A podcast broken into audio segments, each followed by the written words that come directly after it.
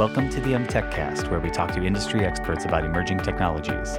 Brought to you by CompTIA's emerging technology community. Welcome to the MTechCast. My name is Jim Hamilton. I'm the VP of Member Communities at CompTIA and your host for today. And I'm here with Bob Cooney, who's a location based virtual reality expert, a speaker, an author, and a mentor. Great to have you on the show, Bob. It's an honor to be here, Jim. Thank you.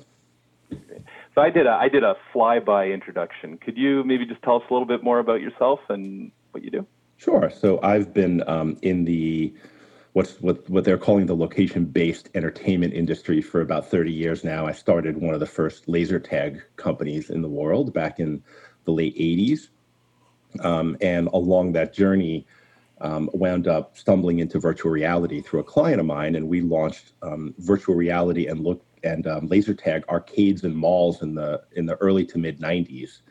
Um, and I'm a serial entrepreneur. I went on to start several businesses, including um, the first um, VR arcade game company in in the late 90s called Global VR, and we had this amazing game called the VR Vortec that some of your listeners might have played with a game called Beachhead 2000. It was in every arcade in the world, probably. And you'd walk up to it, and it had this boom mounted display that you'd stick your head into like a bucket and be able to spin around and shoot at tanks and, and German soldiers okay. marching up the hill.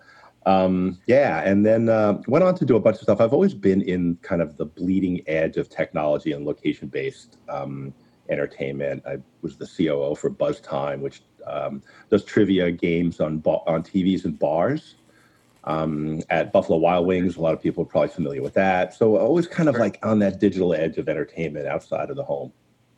Okay, very cool. So, so I know when I was speaking to you um, in Amsterdam, you were very passionate about location-based VR um, as one of the key areas where, where VR can really grab a foothold or is really grabbing a foot, foothold. Maybe I, I, know a lot of our listeners like to separate hype from from reality. Mm-hmm. Tell us what's the hype and and why you firmly believe location based virtual reality isn't the hype? Yeah, thanks. Um, you know, look, I think virtual reality is a technology looking for a problem to solve in general.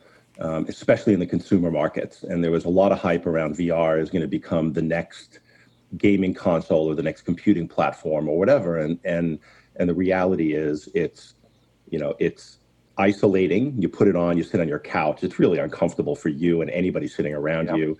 Um, it's a bit awkward. People don't like putting on goggles and blocking out their, you know, their sensors, and that's one of the reasons that that 3D TV didn't take off was people didn't just didn't want to wear glasses in the living room, and so there's a lot of headwinds around adoption of VR in the consumer market. So unless it's solving a problem that's more valuable than the problems it causes, it's never going to take off. And so I think all the hype around VR as a consumer technology is absolutely overblown. Um, I think where we're seeing VR take off and where we're going to see it become a really dominant technology is like a thousand little micro verticals, right? And one of those is location based VR. And the reason that people are so excited about it is because it gives the consumer a way to experience VR. Because until you try it, you don't know how amazing it is. It's like you know, I tell people trying to get people to do VR is like trying to get them to watch television on the radio. It's really hard to describe what it's like. And so right. this, so you're going to experience it in business. They're doing it in corporate training. They're doing it in, you know, in in um, in collaboration. You're seeing it in medical spaces. You're seeing it in the treatment of trauma and PTSD. So you're seeing it in all these like little teeny micro verticals where people will be exposed to. But none of those are mass market. And I think places like arcades and movie theaters and family entertainment centers are the mass market opportunity for consumers to try it. And this way, when somebody comes up with a solution for the consumer, they're going to be like, oh, yeah, that was amazing. Let me go investigate that. Awesome, awesome. So, so that's a good segue into, um, you know, how how can business leverage this technology? I mean, we're talking about the entertainment industry. We're talking about making an amazing, amazing experience for consumers. Um, can connect the dots for us on how businesses can can leverage this. Yeah, I think. Look, I think that most of the VR arcades, as they're being called right now, are were started by hobbyists that were passionate about virtual reality. So lots of individuals, many of which had no experience running small businesses, went to Best Buy or on Amazon, and they bought you know four to ten HTC Vives They bought some shower curtains and rods. They put up these little 10 by 10 booths in a strip mall somewhere. And they had this if you build it, they will come mentality. And unfortunately, these people didn't understand the challenges of running a small business, marketing, sales, pricing, promotion, hiring, training, customer service, et cetera, et cetera, et cetera. And so they're struggling. Um, and so now in the second wave of this last, you know, this, this new VR trend, you're starting to see more commercial operators come in. And these are the guys that operate large family entertainment centers, large entertainment facilities. They're generally five to $10 million a year businesses. They've got multi-million dollars of infrastructure They've got they're running they've got a list of 10,000 problems and figuring out how to put together a VR solution isn't one of them, right? So mm-hmm. so what what they want to do VR oftentimes they're curious about it, but they're running go-kart tracks and bowling centers and trampoline parks and and they don't have the time like the hobbyist guys did to figure out how to put together a solution made up of primarily consumer technology into something that works for the commercial market. And so where the gap in the market seems to be for now is companies that can put together that tech stack in a way that makes sense for an operator to buy it and say, okay, I get it. You come in and install it, I pay you, and I don't have to worry about it. And so on the other side of that spectrum, so you have the operator on one side who's sophisticated but has a lot of time issues and but has money. On the other side of that, you have these software developers who mostly came out of the consumer game space they pivoted to VR because they thought it was amazing. They're building games and experiences on virtual reality, but they don't know anything about A, the market, or B, the hardware solutions that you have to bring to build something that's really commercially viable in a, in a retail environment. And so I think where the gap in the market right now seems to be connecting those two dots in the value chain. And there is one company in that space called Exit Reality and they're crushing it from what I can tell. They can't keep up with the business they have, and they call themselves virtual reality infrastructure. And they're building these systems, you know, connecting the consumer technology with the commercial market, and they seem to be doing very well. And I think there's opportunities for other companies to come in and provide that type of value-added reseller service in this market. Um, and and to date, I haven't seen anybody else coming into it. CompTIA benefits provide members with a wealth of resources that, when leveraged, result in measurable impact, helping to grow IT businesses and careers. Become a member today at comptia.org/register.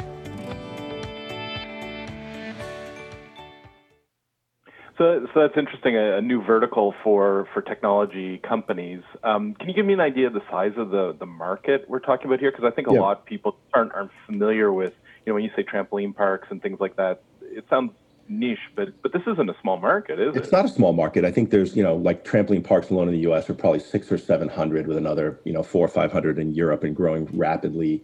Um, there's not a lot of data on family entertainment centers. I know there's there's hundreds of these indoor karting centers, like K2 Speed is the, probably the most popular chain, but but but most of those are again individual owned and operated. Um, I do a conference that I attend called F2FEC, face to face FEC. And it's a networking group of about 100 of the best family entertainment center operators. And every year they do a survey of the people in the room. And consistently, those 100 people spend over a billion dollars a year in new attractions for their family entertainment centers every wow. year. And that's just 100 of them, right? And there are more than 100 of them. So, you know, the attractions market for family entertainment centers in the US alone is a multi billion dollar business. And so, it, but it's not something. It flies way under the radar. Yeah. Wow. Well, so a fantastic potential new vertical for for an organization or a company to take take advantage of. That's great. Um, you know, we were talking a little bit about sort of separating hype from reality um, with with with VR earlier. Uh, now maybe I want to think maybe 10, 15 years ago, and uh, 15 years ago, 15 years into the future, and think about well where could this market go? And and maybe we're adding a little bit more hype here because we're, we're thinking 15 years out but what, what do you see the potential for this market? Where do you see this technology going? Look i, I spent a lot of time in fact i'm going to i'm writing a book um, on that exact um, on that exact topic that'll be out hopefully around the end of the year beginning of next year but um, it's going to change everything but it's going to happen a lot more slowly than people expect. In fact, there's a you know another sister technology called augmented reality, which is you know people see as kind of you know, the next version of Google Glass or um, in fact, at MWC in Barcelona this week, Microsoft just un- un- unveiled the HoloLens 2, which is like this next spatial computing platform where you see through the difference between virtual reality and augmented reality for the listeners that aren't inclined to follow this stuff is um, virtual reality closes out the environment, the real environment, and you're purely immersed in the virtual environment. Augmented reality puts a, a synthetic layer on top of what you're seeing in the real world and places virtual right. objects in the real world, right? And so I think you're going to see that technology probably take off faster um, and become more widespread use. And what it's going to do is it's going to train us. This is the scary part, and I don't mean to be dystopian, but it's going to train us to get all that information through our vision, and it's going to become the next big computing platform um, using spatial recognition, voice recognition, hand gestures. It's going to remove the need for a touch screen. And this is going to happen over the next five or 10 years. And then what you're going to see is that's going to get us comfortable looking at the world through this synthetic lens. Then the next stage of that is, and if you walk down the street and you just watch people staring at their phones as they're walking down the street, we're getting really, really comfortable being distracted constantly and, and, and living through a virtual lens right now, which is our smartphone. And so it's not hard for me to, to forecast that at some point when virtual reality allows us to tune out the world entirely and be in this virtual environment where we can teleport ourselves into different places like school, like physical schools will go away. There's no reason mm. for me to transport myself to a school if I can be in a virtual classroom with all my friends and the teacher and they can watch my eye tracking and I can use like there's no reason for that to exist. And if you take that to the next level, why do I have to go to a workplace? And if I can take that to the next level, is why do I need to go on a vacation? And so you're going to see entire industries like real estate and and transportation disrupted as people travel less. Now I'm talking about 15, 20, 25 years in the future. Um, you know, Ray Kurzweil talks about the pace of innovation growing exponentially, and he said that in this century we're going to see 25,000 years of growth technologically compared to last century. Um, you know so when you think about that this might only be 25 years away actually that's a long time you know that's probably 5000 years of innovation in the last in the last century compared to the last century so um, so some of those things are are a bit they can be a bit scary and how we apply that technology and who's driving those and one of the things i'm concerned about is the fact that the, the technology platforms are in the hands of media companies like facebook owns oculus and mm-hmm. Facebook is one of the things that people point to as the cause of all this distraction these days. And you know, and so if you think about a, a, a fully immersive version of Facebook, um, where we're really truly addicted, um, that can be a little bit scary. And so those are things I I tend to lay awake up at night think about. Wow. Yeah. Well, so th- there's a trend uh, coming called ambient computing. I'm not sure if you've heard of it, but it's basically this idea that your computing environment. You know, we started with smart objects like a light bulb, which you put on the internet and you can turn on and off, and then we created some automation, and now we can control all the lights through some sort of deliberate automation schedule. Well, when you add a- AI and IoT to that, now all of a sudden you can have um, an environment that actually adapts to you and is behavior based as opposed to something that's deliberate and programmed. And I, I can help but thinking, imagine adding uh, an AR lens to that kind of environment um, and just how, how how both exciting it could be, but also how scary it can be. When and think about how advertisers might impact that. So if advertisers wanted to be able to change your mood by changing the lighting in your house, um, and all of a sudden make you sad or depressed and wanting to distract yourself by watching binge watching Netflix. Like like there's some there's some really nefarious things that could happen with that technology in the hands of companies who are ad supported. And that's the right. thing that I'm, I'm, you know, I think is really interesting and fascinating that we have to watch out for. Yeah, and how much more so when it's a virtual world? Like it's not a it's not a world even that's around you that it's automated. It's a world yeah. that's being created for you.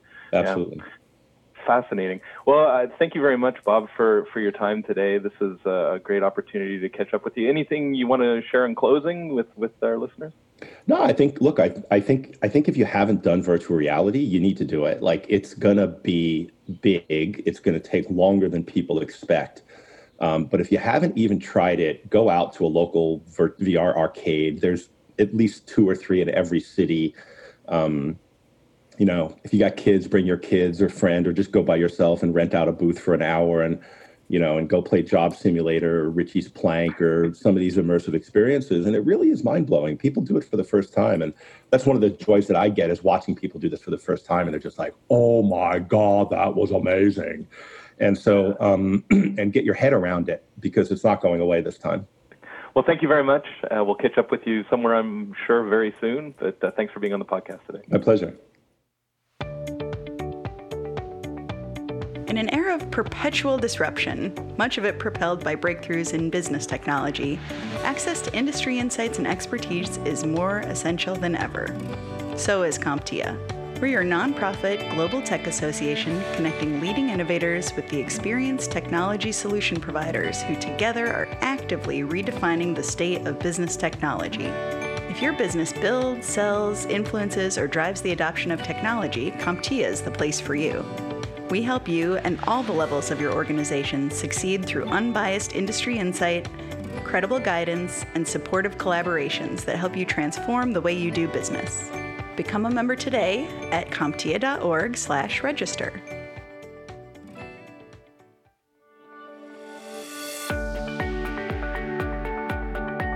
Thanks for listening to the MTech Cast. To learn more about CompTIA's emerging technology community, visit comptia.org/communities.